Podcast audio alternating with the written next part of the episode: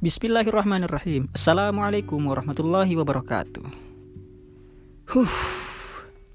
Bertemu dengan saya dalam apa ya enaknya disebut ya? Uh, ini enaknya disebut konten podcast tentang nanti deh apa judulnya belum ketemu.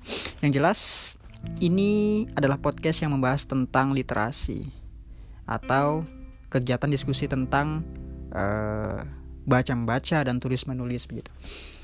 Yang melatar belakangi podcast ini lahir adalah karena ya karena kemauan.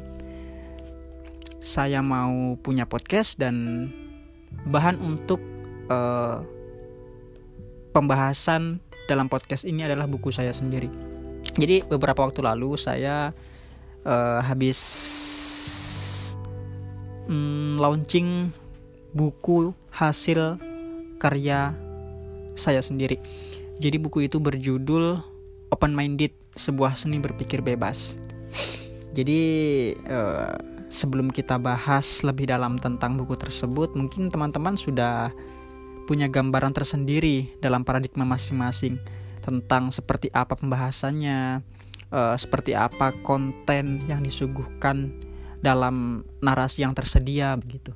Jadi silakan imajinasi teman-teman bermain dalam uh, fiksi kalian masing-masing.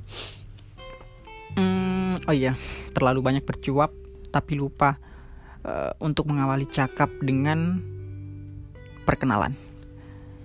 Saya Muhammad Rakim uh, alias Rake. Jadi saya menobatkan nama Rake sebagai nama sebutan atau nama pena saya. Jadi uh, mungkin nanti akan saya jelaskan, akan saya ceritakan dari mana sebenarnya nama Rake itu uh, berasal. Tapi untuk konten yang pertama ini kita lebih banyak ke pembahasan tentang latar belakang mengapa saya menulis. Ya, sudah menjadi hal yang klise sebenarnya. Setiap konten literasi pasti diawali dengan kata tanya, kenapa menulis? Kenapa memutuskan untuk menjadi penulis? Itu sebenarnya terlalu klise. Tapi saya juga belum tahu mau memulai dengan kalimat anti klise yang bagaimana lagi. Jadi mungkin ya saya ikut saja dengan konten pot konten kreator podcast yang lainnya saja sih. Uh, untuk catatan, jadi setiap sesi, setiap episode saya namakan paparan. Jadi untuk yang pertama ini adalah paparan satu. Kemudian nanti di akhir paparan pasti akan ada notes on paper. Artinya adalah catatan di atas kertas. Jadi saya akan memberikan quotes-quotes yang saya racik sendiri yang saya harapkan bisa menjadi motivasi bagi teman-teman atau bisa menjadi bahan renungan bagi teman-teman. Bahwasanya oh iya ya ternyata bahasa si pembuat podcast ini cukup berbobot juga. Wah tepuk tangan. Prok prok prok. Garing sekali. Oke okay. untuk yang pertama paparan satu. Kok nulis? Jadi harus gitu ya harus uh, bernada tanya gitu kok nulis? Jadi banyak pertanyaan kok nulis? Ya saya lebih milih nulis daripada kebanyakan membaca gitu. Jadi kebanyakan para pegiat literasi atau yang ya pengen dibilang pegiat literasi lah mereka selalu mengumandangkan ya perbanyaklah membaca perbanyaklah uh, menilik setiap makna dari semua buku yang kamu punya. Tapi menurut saya sendiri sih, menurut Rake ini, kita sebenarnya tidak tidak perlu terlalu banyak membaca, tapi padahal buta akan makna yang tersirat di dalamnya. Lebih baik kita membaca satu atau dua buku, tapi uh, secara makna kita memahami atau meresapi menyeluruh begitu. Saya rasa itu lebih baik.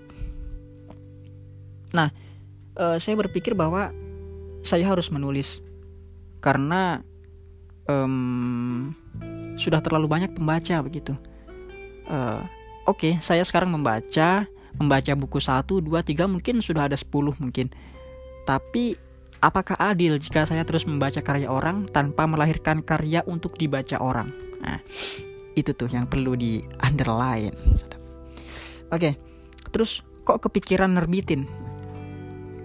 Um, jadi ceritanya saya memang punya passion dalam hal menulis dan menuangkan ide lewat tulisan gitu. Baik itu puisi uh, baik itu lirik lagu gitu yang akhirnya diberi nada-nada. Jadilah sebuah lagu meskipun belum direcord oleh label-label mayor.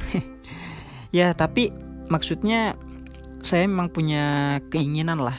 Kalau dibilang kemampuan belum tentu setiap orang menganggap saya ini mampu. Begitu kan? Karena sudut pandang setiap orang kan berbeda-beda. Ada yang lihat saya cuma sekedar bisa bukan mampu.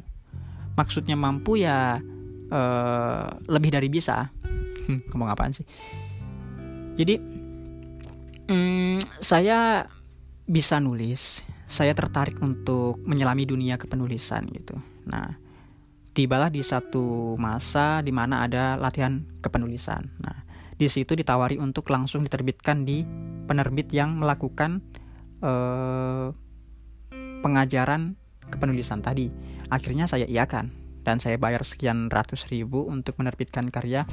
Ya ini namanya penerbitan karya secara self publishing gitu.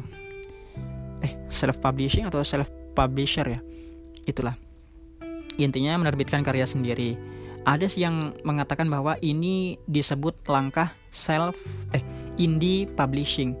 Tapi sebenarnya ada perbedaan yang mendasar antara indie dengan self. Dan yang menjadi permasalahan adalah saya belum tahu secara jelas di mana letak perbedaannya. Nah, nanti kalian cari tahu sendiri.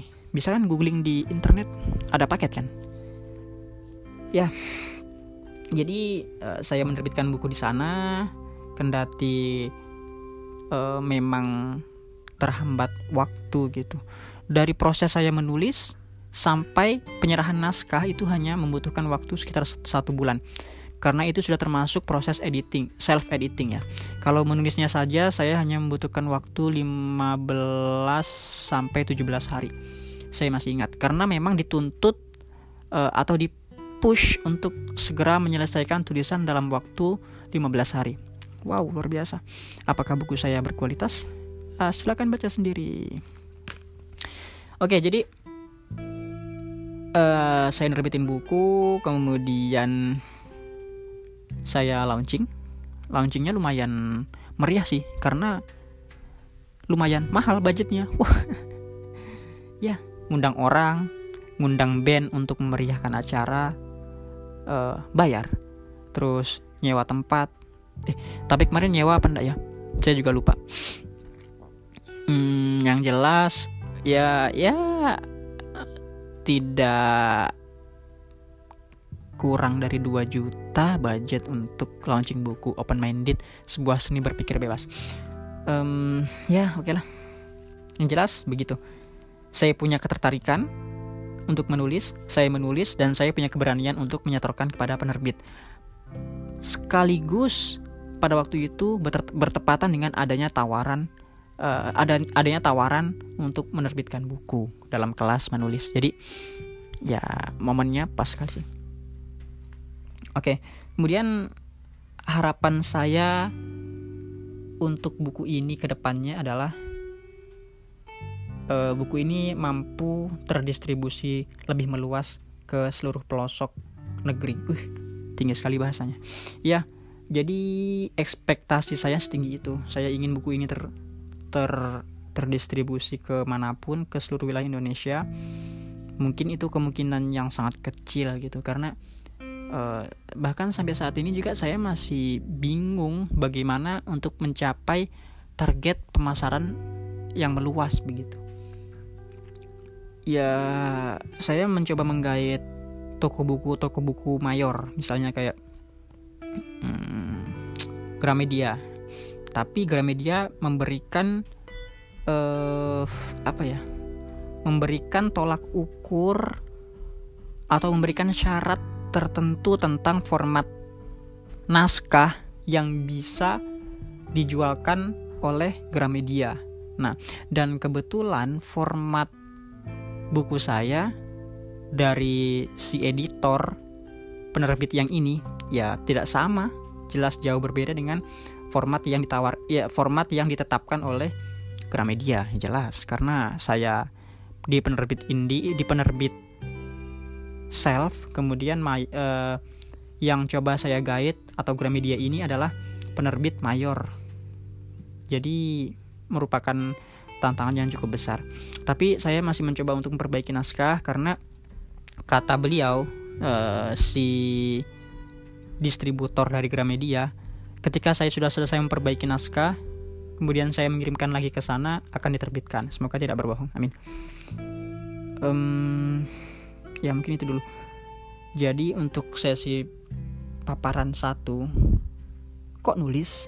Ini sudah saya jawab dengan sangat lugas. Lugas apanya? Panjang begini. Jawab dengan detail dan dengan tempo waktu hmm, lumayan lama oke okay, notes on paper jangan memarahi corona karena corona memberi kesempatan kepada kita untuk banyak membaca di rumah. Sedap. Oke, sekian untuk paparan satu kali ini. Saya Muhammad Rakim, salam literasi, banyak membaca dan banyak merenung. Assalamualaikum warahmatullahi wabarakatuh.